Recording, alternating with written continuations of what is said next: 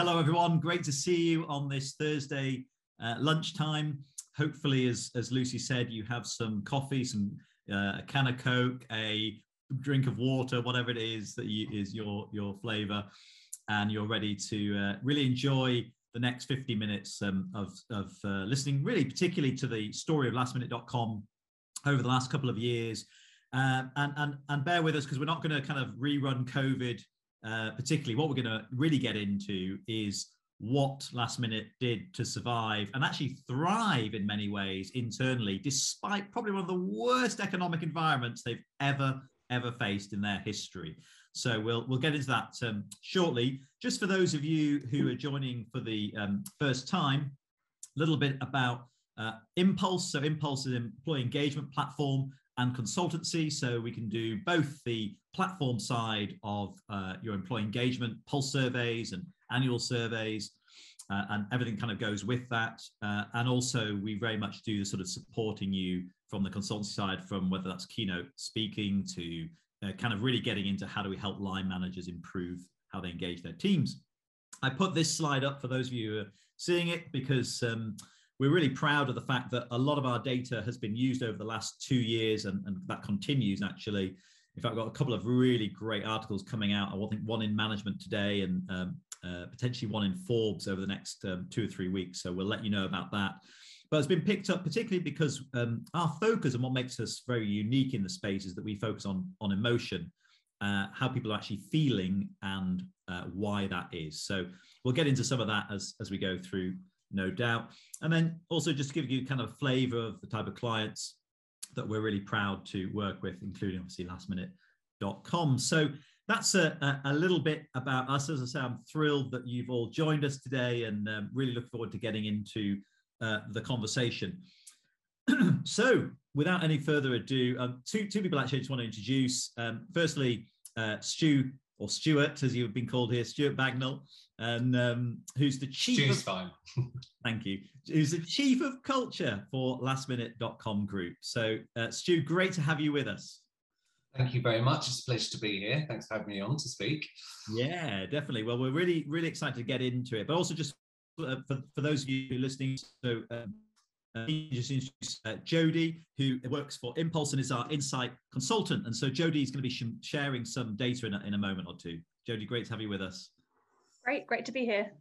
Fantastic. So, as I said, the setup for today is very much um, what's been going on. How did lastminute.com um, not only survive, but actually thrive internally. We can talk about the business side, which I'm, I'm sure everyone will guess wasn't great, as it wasn't for anyone in the travel industry, particularly because um, of everything that you that was going on. But how did you kind of what was going on on the inside story? That's what we want to get into. What were what was Stu as chief of culture really um, working at? What were the solutions? What were the big problems? How did you overcome them? So to set this up. Uh, what we wanted to do is it was actually um, Jody and I were, were talking, and, and and one of the roles that Jody does is to sort of look across our clients' data and see what the trends are that are going on, what's happening within and across the data, and are we seeing anything that we need to be kind of talking to them about? And um, Jody, as you came to me, said, Matt, some really interesting data coming out from lastminute.com.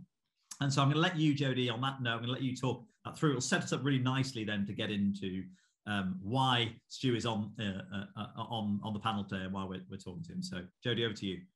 Absolutely, yes. Thank you, Matt. So, um, as Matt mentioned, a big part of what I do is looking for these trends. So, I want to start by explaining some slightly broader trends that we're seeing on a sort of overall Inpulse level. And we've got two key scores here that we're going to look at, which are both um, high level at the moment. So these are across all our clients at Inpulse. So this is global data across all sectors that we're seeing here at the moment. The first one is this positive emotion score. So this is based around asking people how they're feeling and then the responses to that. And really interesting figures here actually, because we can see, see that they're sort of mid 50s, both across uh, 2020 and 2021. And actually, this is typically fairly low score. It is a little bit difficult for us to compare to previous um, years to that, just because this the focus has shifted and these um, this data focus more on well-being has come about as a result of the pandemic, but we can see where the scores are sitting there. And then the second one in the table below is around the well-being index. And typically for this, we can see a big drop between 2020 and 2021. Typically, we would say sort of four to five percentage points would be a significant drop. So we can see what we've got here across all our clients um, mm. at that overall level is a really significant decrease in, um, in people's well-being. So um, if we then go on to compare this to what we were seeing more specifically in the travel industry, um, what we're actually seeing here is that emotions and well-being both are trending in the other direction um, across these two years, sort of both pandemic years as well. So we know that, of course, the travel industry has been hit incredibly hard by the pandemic, um, as Matt touched on, as I'm sure we'll hear more about from Stu as we go on. Um, but these companies, I'm sure, knew very early on that they would have to strategically prioritize people um, in order to get through and to stay afloat. So um, I mentioned briefly about that percentage point um, difference and what's significant, and it, that usually being around 5%. We can see here some of these changes um, that if we look for the travel industry, for example, on the well-being index, we've got 67 jumping up to 72. And we would only see an increase like this where something's been done, where action has been taken to make sure the score improves. And actually, if we go on to look at this even more specifically for lastminute.com, we can see, particularly if we focus first of all on those emotions, we've got a 6% jump there, which is incredible. And we'll be really keen to hear from Stu about how that's happened, what those actions were, and how that's come about. And also, really interestingly, that well-being has been maintained. We haven't seen that that drop that we've seen across um, pretty much all other clients to a certain extent or across all other sectors. So this hopefully sets the scene a little bit that actually by using this as a focus, it's almost like the hard times can bring out the good and um, show where the focus needs to be. And before we do hear more from Stu, um, let's just have a quick look at some key scores from last minute, um, last minute's data specifically, which I think these are really important as well and really interesting and really show that sort of by prioritizing people, the results that can come about. So this first one here on the positive population, just to briefly explain what we're seeing here. So the positive population, that is people that are giving fully positive answers um, to the question around how they're feeling.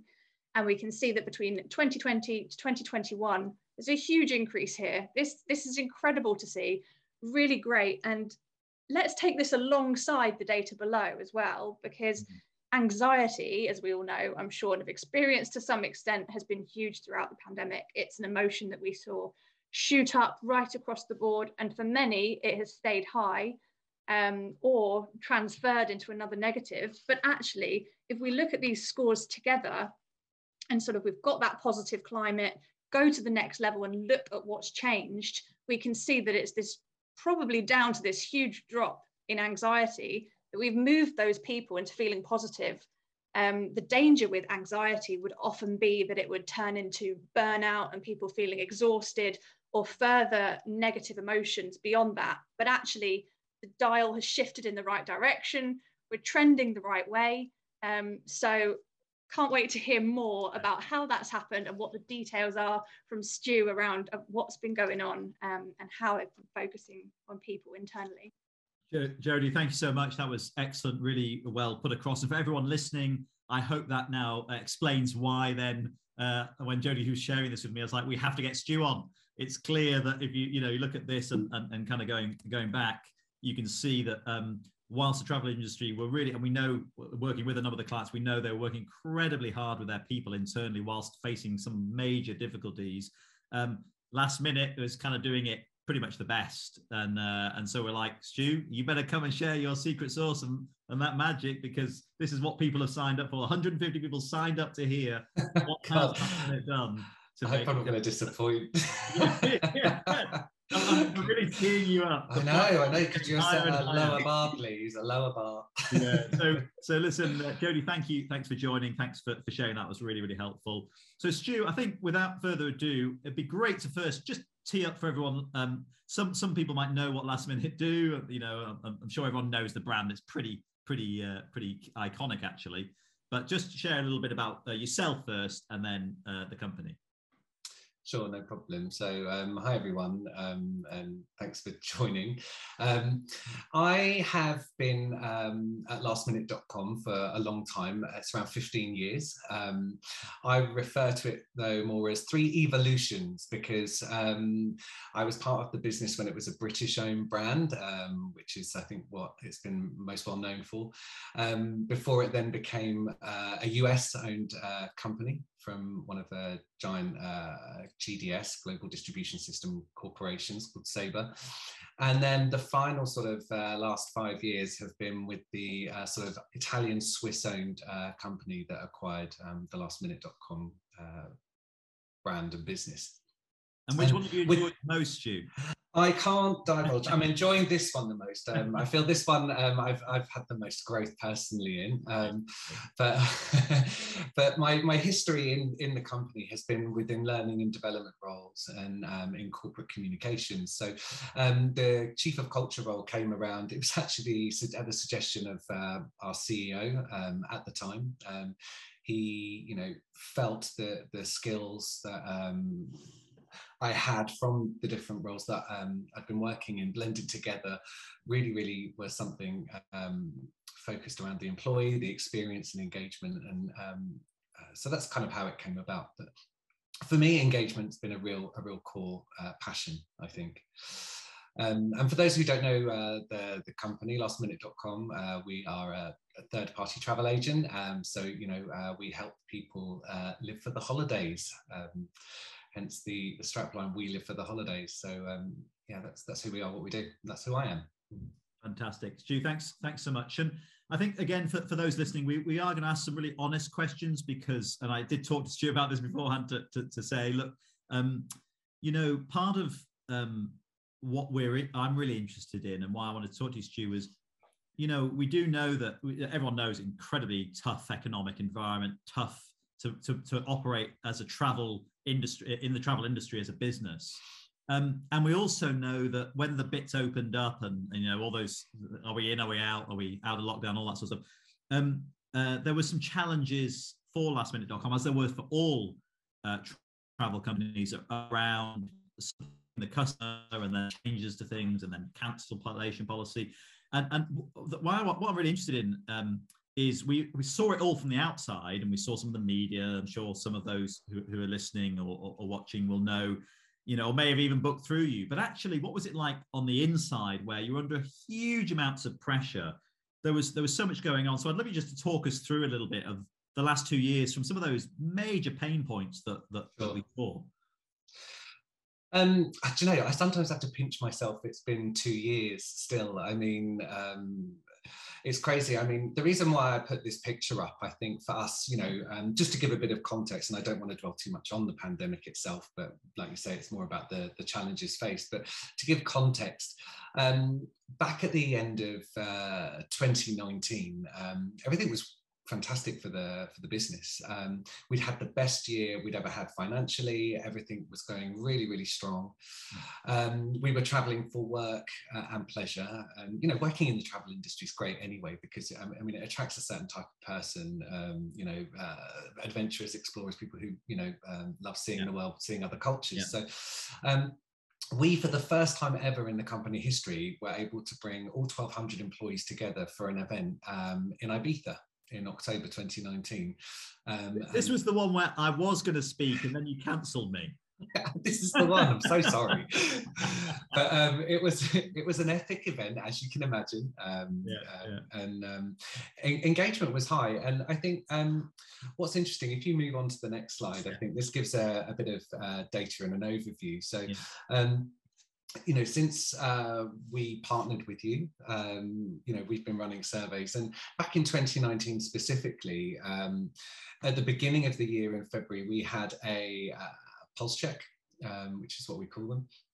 and um, you know really high response rate and an engagement level of 68% so you know and that was when business was going well um, we did a tactical mini pulse in november which came shortly after the uh, um, the the party in Ibiza, yeah. let's say, um, and you can see the um, the score did lift, uh, not as significantly as I thought it would, but I think um, you know that it's, it's this really interesting point of view that you know yeah. questions we're actually asking and what people are answering are more around the engagement levers. The mood of the people or what they're going through at the time i know that there was an organizational change back in um, february which impacted that but when the pandemic hit, it hit us, like you said, really hard, like all of the travel industry and all of the various waves and roller coasters we've been on since, um, with all the different restrictions and um, announcements Boris Johnson's made um, or whatever. They had real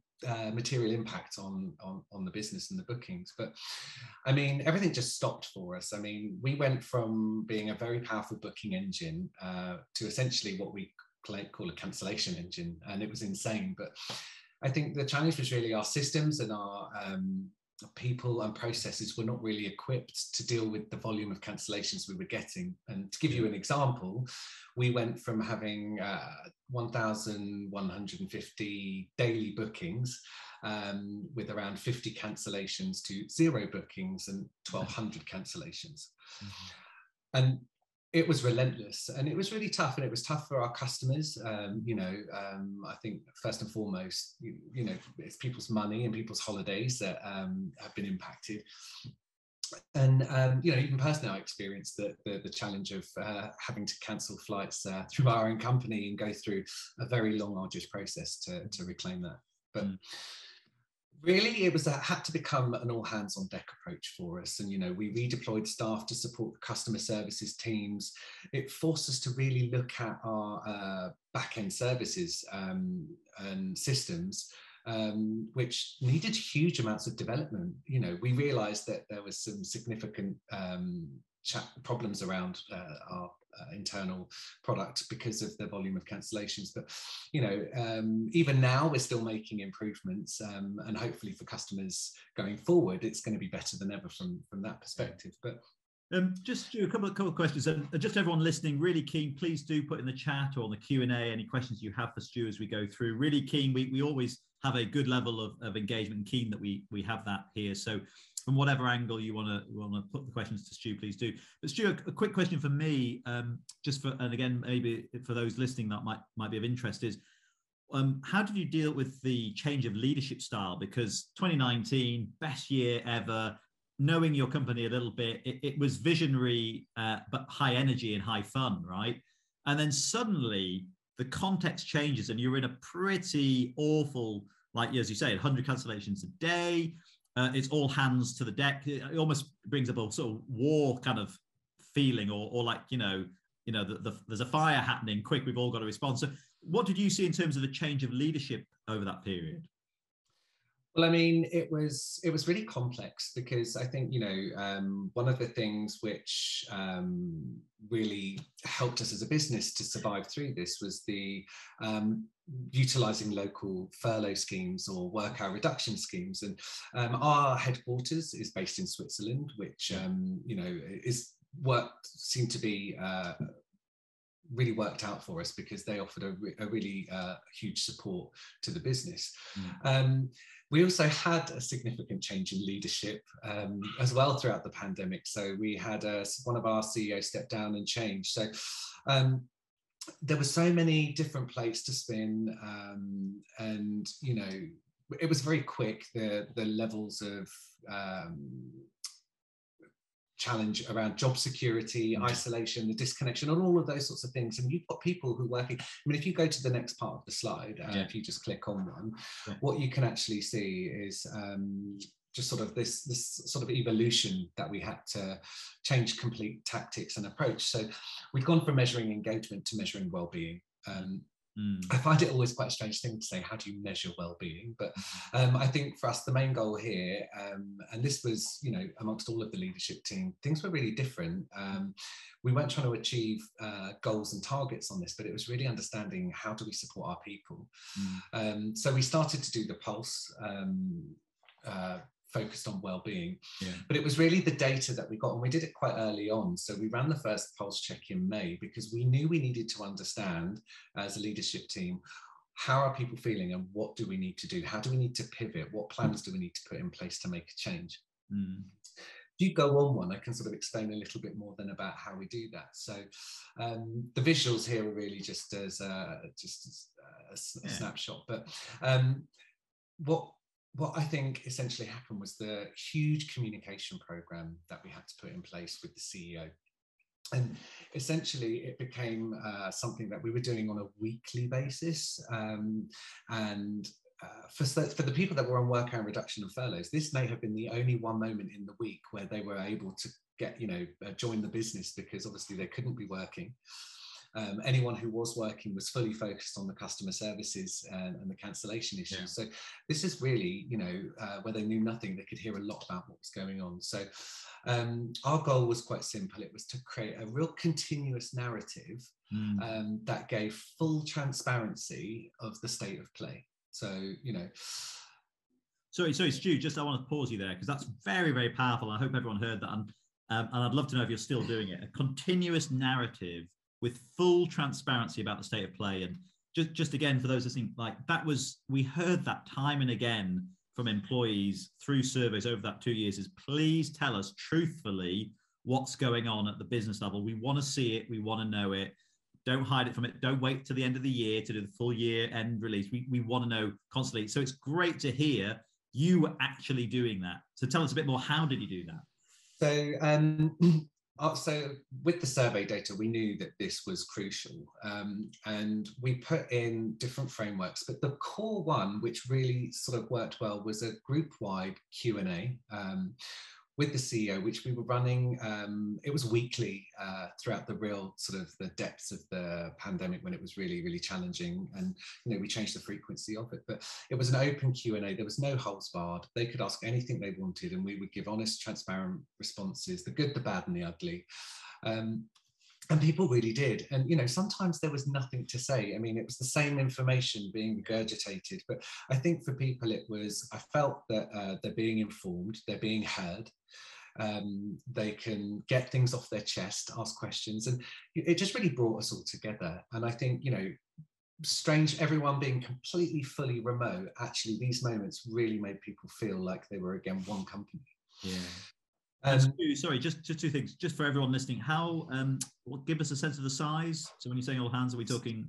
So uh, these were so we had around uh, 1,100 employees, and on average, uh, we'd have about 900 to 1,000 people joining these sessions on a weekly basis. So That's very high engagement. Very so super high, high engagement. Yeah and you know so so so that was the first thing that we did. And then the second things that we started to do were um, and it was much more in the trenches. It was our employees were getting together um, to say well actually how can we do some things to support our well-being? You know we've highlighted and you can see from the results of the uh, survey that we asked where people were not exercising, they weren't eating properly, you know. So all of the questions we've been asking, we had some real tangible data to, yeah. to take back. And, you know, people were really up for um, helping the company find solutions. So we set up what we called the Be Well campaign and um, it was employee driven and it was where people could come together it was where they were running you know whether it was uh, things like the yoga sessions uh, online yoga working out uh, crossfit um, or just forums where people could get together to blow off steam. I mean, we do like to, uh, a few gin and tonics, I have to say, with each other. And uh, I remember. You know, I know you've witnessed it. Um, but, Sorry, just something else you said there was really powerful. Uh, and again, I don't want people to miss it because there's some great, um, what I call value bombs that you're giving to people. And, and, I, and I've got a question, but I just want to pull out the employee driven campaign. It's really interesting because what we saw with a lot of companies were they were doing um, HR led campaigns. So, in other words, we think you need this. We've got this new system that's got 10,000 videos for you to watch at every moment of every day. We've got 400 new classes for you to join at any point. But it was all HR. We kept saying to companies no no you need to be employee driven you know that's that's the key is listen to them and let them drive what they're looking for when it comes to the well-being exactly. And you know we have um, a happiness team um, uh, in either local countries. I mean we're, we're trying to now uh, find a virtual multi country led happiness team at the moment uh, to, uh, to, support this whole um, hybrid remote working. But um, so, you know, we already had small communities of people that were engaged about doing things in local offices. So um, they were a great ambassador set and starting point for us to sort of say how and what can we do. And, um, you know, uh, they were the ones who I give all the credit and kudos to um, in getting it activated and getting people engaged. And, you know, it, it did sort of feel like it started to peter off uh, the people joining and participating yeah. in the activities. But yeah. I think that was just the nature of the fatigue yeah. everyone was going through that you know we all experienced from 2020 uh, into 2021. So, so I have to ask you because you know uh, if I was listening, I'd be thinking. So, are you continuing with your continu- continuous narrative, full transparency? We are. Um, I think um, sometimes it can be detrimental to be as uh, open and transparent as possible, particularly when we're, uh, you know, we're quite an agile business and we um, go through uh, organizational change or change in leadership structure and things like that mm. um, in order for us to try and progress the business forward. So um, I think uh, in one of my other previous evolutions of working in, in the company, it would be very much we have everything sorted out in the background before we communicate. Yeah. And we're very much more communicate and then uh, work out and deliver, you know, how the change will be implemented, which can uh, provide challenge. But people really appreciate it. I mean, it's the one consistent piece of feedback that we've had in all of the different surveys that we've got is that, okay, we might not like what you're saying, but you're telling us what's going on. Yeah.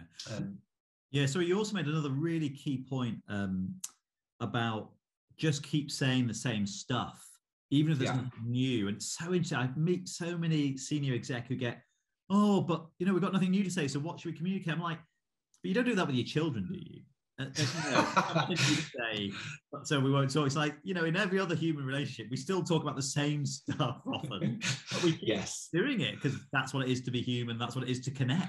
Yeah yeah, don't throw your food on the floor. You have to tell them more than once, otherwise. Even in my house. yes, exactly. Yeah. um, no, you're, you're completely right, and I think you yeah. know that was one of the things, um, the challenges, because even our CEO was um, at the time saying, but you know i'm only going to be saying the same things and i'm like it's really not the point it's just about um, that consistency and it's about having um, that sort of community but if well, you go on I was going to say I need to keep moving because we've only got about 25 minutes left. We're flying yeah. by here, so I'm going to move on to the next one. So, what was great for us, and I think um, it was off the cuff. So, uh, Kirsten and our team, um, she decided to do a last minute uh, sort of application for the workplace by Facebook, the Customer Success Awards. And so we sent off a little short video just to explain some of the stuff that I've just talked through that we've been doing. Yeah. Um, and it was fantastic. So, you know, we received recognition and we won the Remote Working Award wow. for, um, for Europe, which, yeah. which for, for the team, for the culture team, it was some super validation. I mean, because, of, you know, we were frontline internally. Um, so the employees are kind of the customers in, in that situation who we're trying to work with to, to engage. And um, so it's really nice that um, they received that level of um, validation. But yeah, definitely. Oh, have I gone forward too too quickly? No, it doesn't really matter. Um, Sorry, and well well done on on, on that because that is to be recognised externally for what you're doing internally matters. It, it's kind of it does give great validation to what you were doing. So yeah, no, very good. So so yeah, so and I mean um, you know, the I think one of the questions you were talking to me about before about the importance of listening to people and um, yes. and, and, the different data. Yeah, so um, just on that, I'm, I'm I'm really keen because you know the other thing that we haven't talked about actually um, is I don't believe there are any mass redundancies. People's well-being was very well protected, which we we, we saw um, through that, and and so and yet with some of the probably the most difficult challenges you faced uh, as an organization. And, and I know, you know, and I'm sure everyone on here will know you're a believer in listening to people and employee engagement. That's that's obvious, and that's you, have already talked about that. But so so talk to us about listening to people and yeah, what makes a difference. So um, I think, you know, I was talking to the CEO um, and our head of HR around this very topic last week. Um, I think it was in the relation to the the launch date of our current up and coming pulse check. So, uh, for those uh, listening, we are, I don't know how the dates have managed to collide, but uh, we're running a pulse check which is launching today.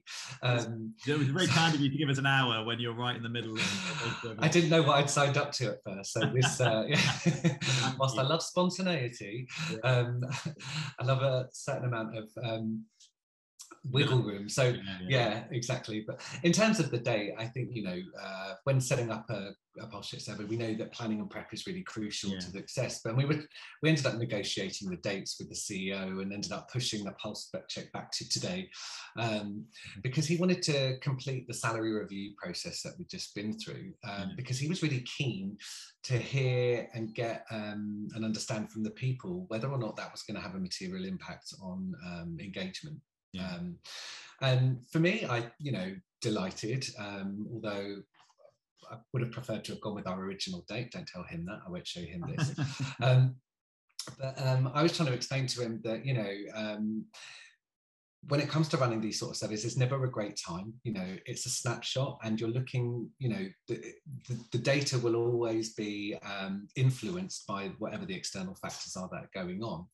But I think um, that's the real reason with why I love the emotional climate um, part and feature of, of um, the Inpulse platform because the engagement questions are the engagement questions you know they're the different motivators and levers whether yeah. it's about feedback from managers whether it's about the values or whatever people are going to be rating those what you're not seeing um, are the nuances behind the scenes. So, you know, yeah.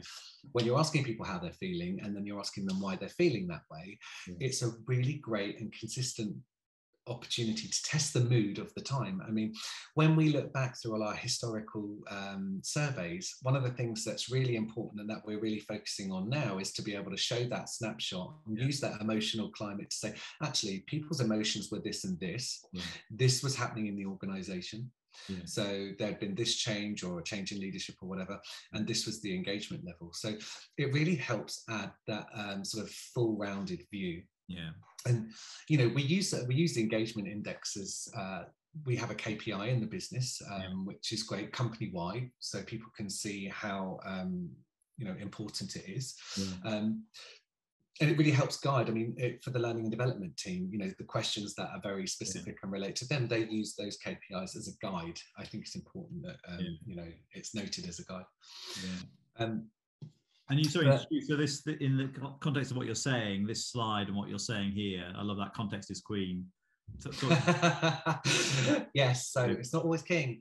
Um, and and I, for me that's really the point it's yeah. it's, get, it's getting getting that context so yeah. we'll soon see after this survey whether the salary review had made a difference i know um, you know there's going to be some some other organizational um, communications uh, in the middle of the two weeks that we're rolling rolling out the um, the pulse check but yeah. I, th- I think that it's it's it's just a great way i mean I'm really, really pleased. Yesterday we had a board meeting, um, and the board and um, the pulse check got put onto the agenda, which yeah. Um, yeah. for me was fantastic. But they're really starting to listen to um, to how and why these uh, surveys are really, really important. But what I what I realised with the board um, is uh, they're a different animal to the uh, audience I'm usually sharing this sort of information with, yeah, yeah. Um, and the context really important. You've got to try and win their hearts and minds, but yeah. you have to do that by connecting through sometimes with cash and the bottom line. So, you know, how how effective um, and how engaged people will be more productive and yeah. you know um, and more likely to stay with you. Yeah. Um, exactly. Yeah, Stu, we got got a great question in from ewan uh, who said how do you go about interpreting what comes out of the pulse checks? I'm interested as to who does this so. Very good question. Um, so the culture team so there's a there's a group of us that um, uh, will take the first sort of steps i would call them in uh, trying to understand and see what the data is all about. I think um, we work really really closely with the different leadership teams. And for us um, we, we what we've been trying to do is a bit more of a self-serve um, approach so that managers and leaders feel that they can go in and access and interpret their data themselves. But we run regular sessions when uh, once the survey's over, once we've got the first set of results in, and and again, and I mean it links back to this question. It's it's, it's context. It's about understanding what's going on in the business the heat map um, i think is always really really super useful yeah. um, we do a priority targeting based on um, the, the, the teams or departments where we realize they've either got super low engagement. And then it's about um, speaking with the different managers or the people. I mean the focus groups you can run after you get a, um, after you run a pulse check with the same employees again and say look here here's what you were scoring. Yeah. um, you know the managers don't have the answers as to why the scores could be this you'll run a focus session and you generally find that um, you'll uncover what the, the, the, core, the core drivers of that might be and then how, how you can rectify it. Yeah, I think it's, it's fair to say, Stu, just again, thanks for the question, Ewan, that um, the, the platform we have gives you the capability, effectively it's set up for every manager to go and see their own results and they, they can yeah. compare them against higher up in the organization, they can compare against other organizations uh, within industries. So that's there. Um, what we tend to find is it does take to be really honest, like 18 months, sometimes even a couple of years for managers to get used to um, actually having their own data that's not just sent to them by HR or, you know, C- the CPO or whatever, mm. and actually have to do like engage their own brain and go, okay, what do I think to these? Um, what am I going to do with these?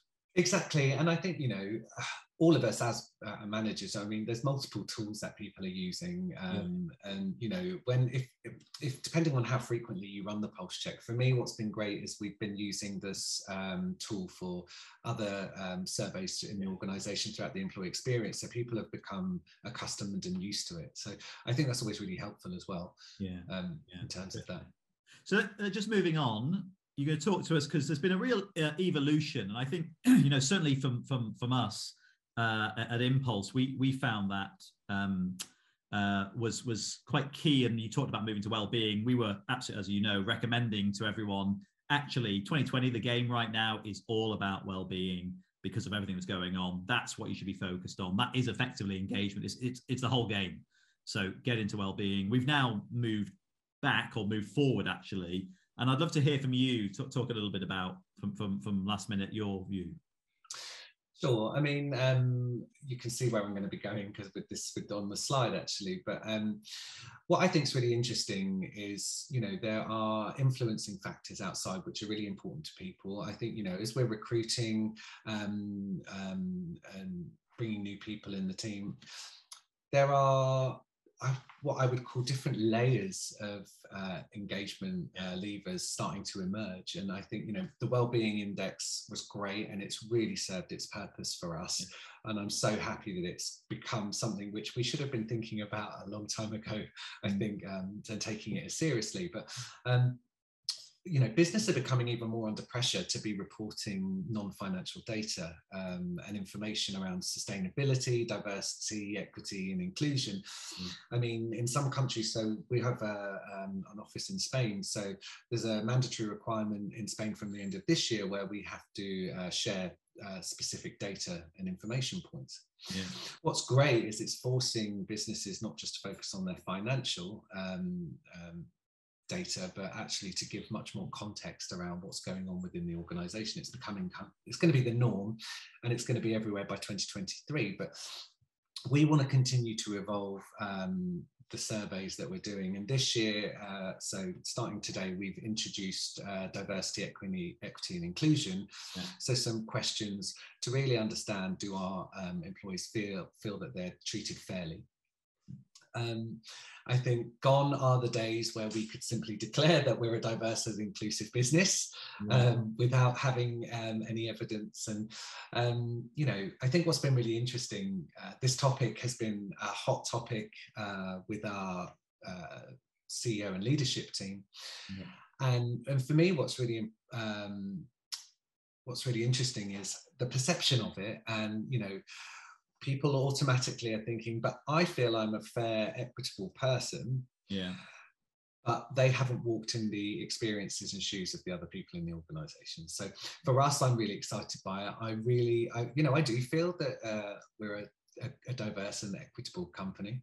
Yeah. But yeah. Um, I, I want, I want, I want some data to prove it because opinion or I think we are doesn't cut it anymore.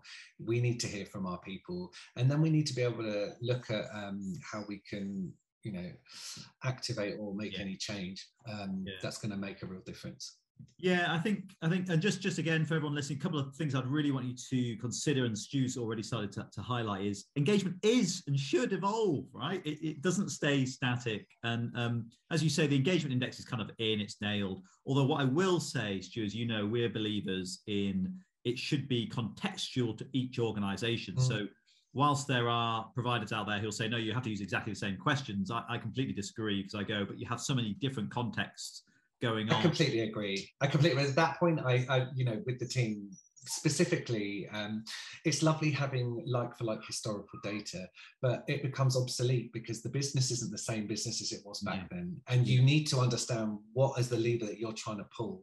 Yeah. Um, particularly, you know, if you're scoring super high consistently in yeah. One specific question, you know, should do you need still need to be asking that question yeah. So we have changed some of our engagement index questions for this yeah. survey as well, which you yeah. guys know. But, yeah, no, which which I was thrilled thrilled to see because that's you know a massive part of our philosophy is it, it is life is not static. You're not you know we keep evolving and changing and growing and adapting and because the world around us is so we, we need to change. And then as you rightly say, part of that absolutely is the much greater focus. Well-being was kind of there, but I do think it was quite performative uh, yeah. in previous sort of period and i think now it's become very transformative like this really matters and it's and it's holistic as, as you know when we worked with yeah. you on the questions it was yeah. looking at it from financial well-being uh, psychological well-being yeah. it wasn't just the one you know um, exactly there's many facets to it many and i think that's super super important yeah. yeah and then diversity um, equity and inclusion i think is is um, I'm, pausing because um, I'm in a lot of conversations with a lot of um, senior leaders of organizations who are, and I'd love to, love to get your view on this, they're, they're stuck, if I'm really honest, Stu. They're stuck because they're going, we did some immediate things, particularly being, being very candid in, in the wake of um, the murder of George Floyd a couple of years ago. Mm-hmm.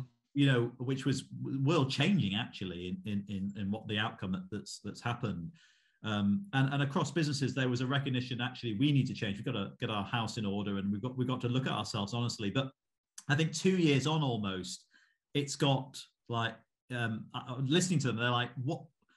Well, two things actually. One is there's a majority white group who are stuck and aren't necessarily coming on the journey as much now. Um, you know, uh, which is a, a challenge uh, and aren't necessarily wanting to carry on having those conversations. I'm being really honest, everyone. You know, I like honest conversations. So I'm interested in, that if that's if you've experienced mm. any of that. And the second is where do we take this? And that, uh, that, they're kind of two things I'm hearing quite quite consistently over the last six months. I'd love to, to know your views. Yeah, I mean, um, diversity inclusion topic um, is it, it, it's if it's gone from zero to 100 very, very quickly um, over the last two years.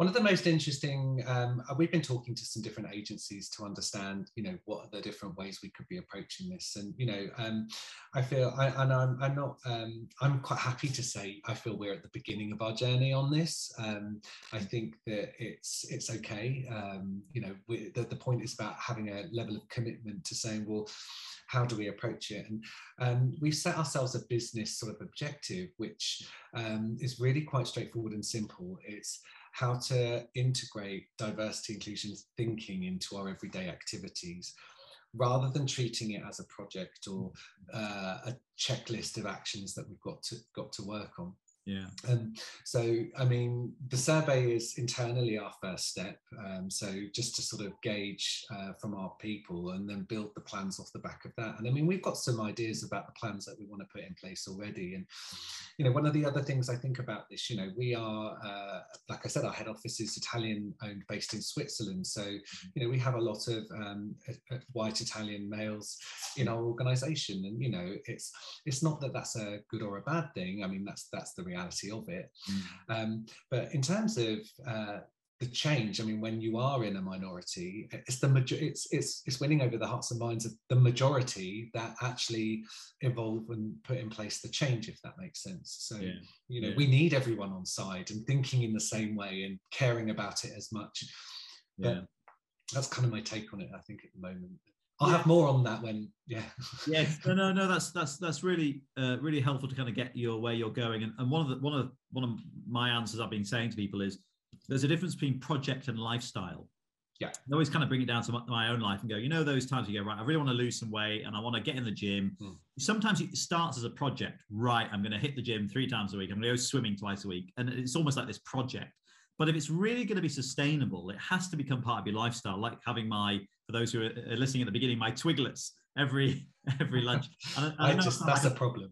I know it can sound like I'm being facetious, but I'm, I'm really meaning this at a very deep level that if we're going to see change, it requires people to change their lifestyle. So it becomes, or it becomes lifestyle as in it's just something of oh, I do, it's something I'm being, as opposed to it's this thing over here, as you described, that I've kind of is kind of annoying me and kind of going, come on, do something, do something. Exactly. Yeah. Yeah. So um, I've got a couple of questions, Stu. We've got about five minutes left, everyone. So stay with us because Stu's going to share um, a couple of things of resources that he's been using and some of the greatest changes that he's been through personally. We've got about five minutes left, but just two quick questions. Catherine, lovely to see you or, or hear from you. Uh, great that you've joined. So Catherine is um, uh, head of, uh, or, or could be could be director of uh, engagement and communications at Weights Group. And I said it's a basic question, and Matt's going to know why I'm answering. I do because we're meeting with their uh, some of their CEO and exec team shortly. How many questions do you ask in your survey, Stu? And are they linked oh. to the indices? Indexes. Uh, so it's I think it's 26 questions this time. Um, and and just just so you know, I exclude any uh, segmentation or demographic questions, and I don't include the emotional climate question in our how many questions are we answering. So yes, it might feel a little bit more, but um, our our CEO did comment to say, oh, this feels like there's a lot of questions, and um, I I don't. I think that um, actually, you know, how and what we're asking felt very well grouped together, so you could tell topic by topic. We have a group of other questions as well which don't link to um, the indexes. Um, for example, pride, uh, are you proud to work at lastminute.com? Would you recommend lastminute.com as a place to work? So um, yeah, it's 20, 26 in total and then they're not all linked. Yeah, and you you know I will always always advocate for less. Um, I know, and, and, we, we you that will be a point of difference that you, you and I would um, would have. But I, what what I would say is um, it, what I can say about Stu and, and lastminute.com is you actually do something with the data you get. And one of my challenges always as the, the founder of Inpulse with, with clients is they often ask lots of questions that never see the light of day. Yeah. Um, and they don't actually do anything with the data. And for me, that's, you know, is the criminal bit. Exactly, but that goes back to your earlier point about evolving the the surveys. I mean, if you feel that a question is redundant, get rid of it. I mean, um, some of the questions that we sat in other what we call in our other bracket or bucket is um, is purely because you know sometimes it's topical. Sometimes there's things you need to understand as a business which you can put into your survey which will be uh, an engagement lever in some way shape or form but um, they don't need to be continuously measured. So all, all I'll say, Catherine, is lastminute.com aren't necessarily the client to to to use as, as, I'm, I'm, assuming you're on the other end of the scale. well, no, no, she, she, she's I think even higher. I think uh, they may, may well be, but um, oh, okay trying to trying to move move uh, the other way. Oh, I'd be more than happy to continue the conversation on that if, you yeah. wanted to.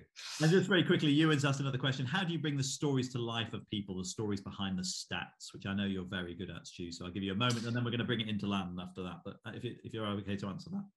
Yeah, I mean, I, th- I think it's really what you kind of answered in the question. It's it's about um, articulating the story, and I think it's finding the different channels and opportunities and and people in the business to be able to articulate that.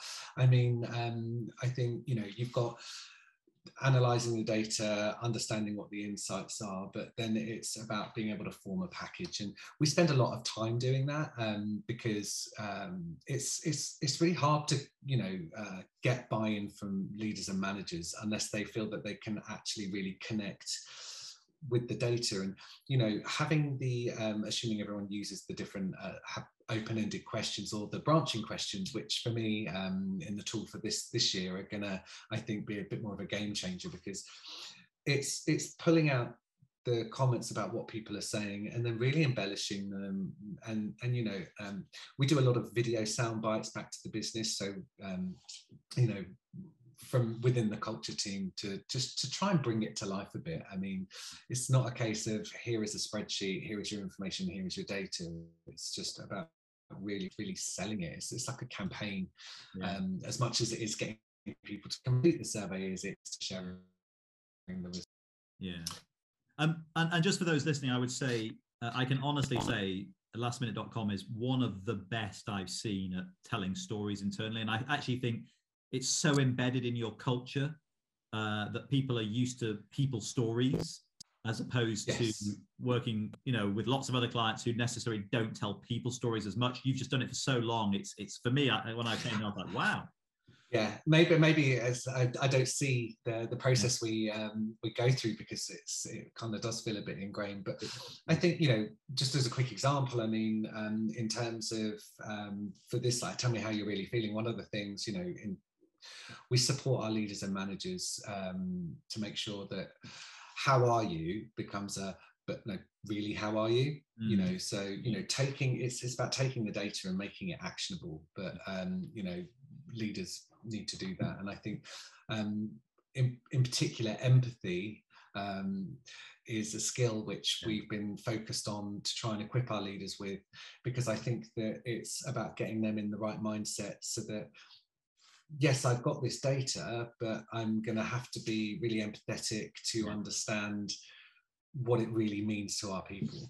Yeah, yeah, definitely. And and I think that um, stop sharing now. That that empathy is is is really really um, really key. So and something again I've seen you work really hard on um, internally. So with two minutes left before we hand back to Lucy, a couple of last quick questions for everyone who stayed on. We've kept really high retention. Um, lot, everyone pretty much who, who joined has stayed, which is fantastic. So are there any resources you would recommend, uh, Stu, when it comes to helping transform culture and putting people first? Um, yes, um, and you know, I'm going with a couple of books because um, I'm um, I'm making a concerted effort to not be on my phone at night. Um, mm-hmm. Blue screen, it's a hard habit to, hard habit to break. But uh, someone in my team, uh, Federica, she recommended a book that she'd read called um, The Culture Map, um, and it's by Erin Meyer. Yeah they're trying to tell me something that's all my Italian and Spanish uh, team. Um, but it's really about the a reminder of the differences, and it's stuff some of you may already know, but it's really great to see it again. I think being fully remote company with different uh, cultures um, from all around Europe, it's really important trying to work together to understand some of these real cultural nuances on on how to communicate. Um, yeah. So there's lots of useful tips in that one. Yeah, fantastic. And then the second one I would draw attention to similar the culture code. So you've got the culture map and then you've got the culture code but the culture code by daniel coyle is a fantastic book. Absolutely. I read it when i was on holiday um, and it was one of those i've, I've probably read it twice now uh, not all of it but there's specific parts. And and if you do have an opportunity to read it, he illustrates fantastically about how you can design and build a sense of belonging in an organization and, and the example. So that would be my, my big recommendation on that one. Stu, thank you so much. And you know, we had like about three or four other questions to get in. I know. I was like, wow, how did where did the time go? Seriously, didn't even get there. And for, for everyone who's on, um, I really hope you found that valuable. I'm going to hand back to Lucy um, but just just to say again, Stu, thank you so much for joining. No, you're super out. welcome. Very busy day as well. So Lucy, back back to you. Thank you both. What a Thanks, fab guys. session. Um, and if you do have any questions for Matt or Stu, please do feel free to send them over to me on email and I'll make sure they're passed on. Um, just to reiterate, I will be sending out the recording probably on Monday and the slide, um, any resources that we've mentioned, uh, as well as some slides. So other than that, thank you all so much for joining. Keep an eye out for the next session, which is in March, and we're going to talk everything beyond the data. Uh, what action do we take? So have a great afternoon. Fantastic. Thanks, everyone. Thanks, everyone. Thanks,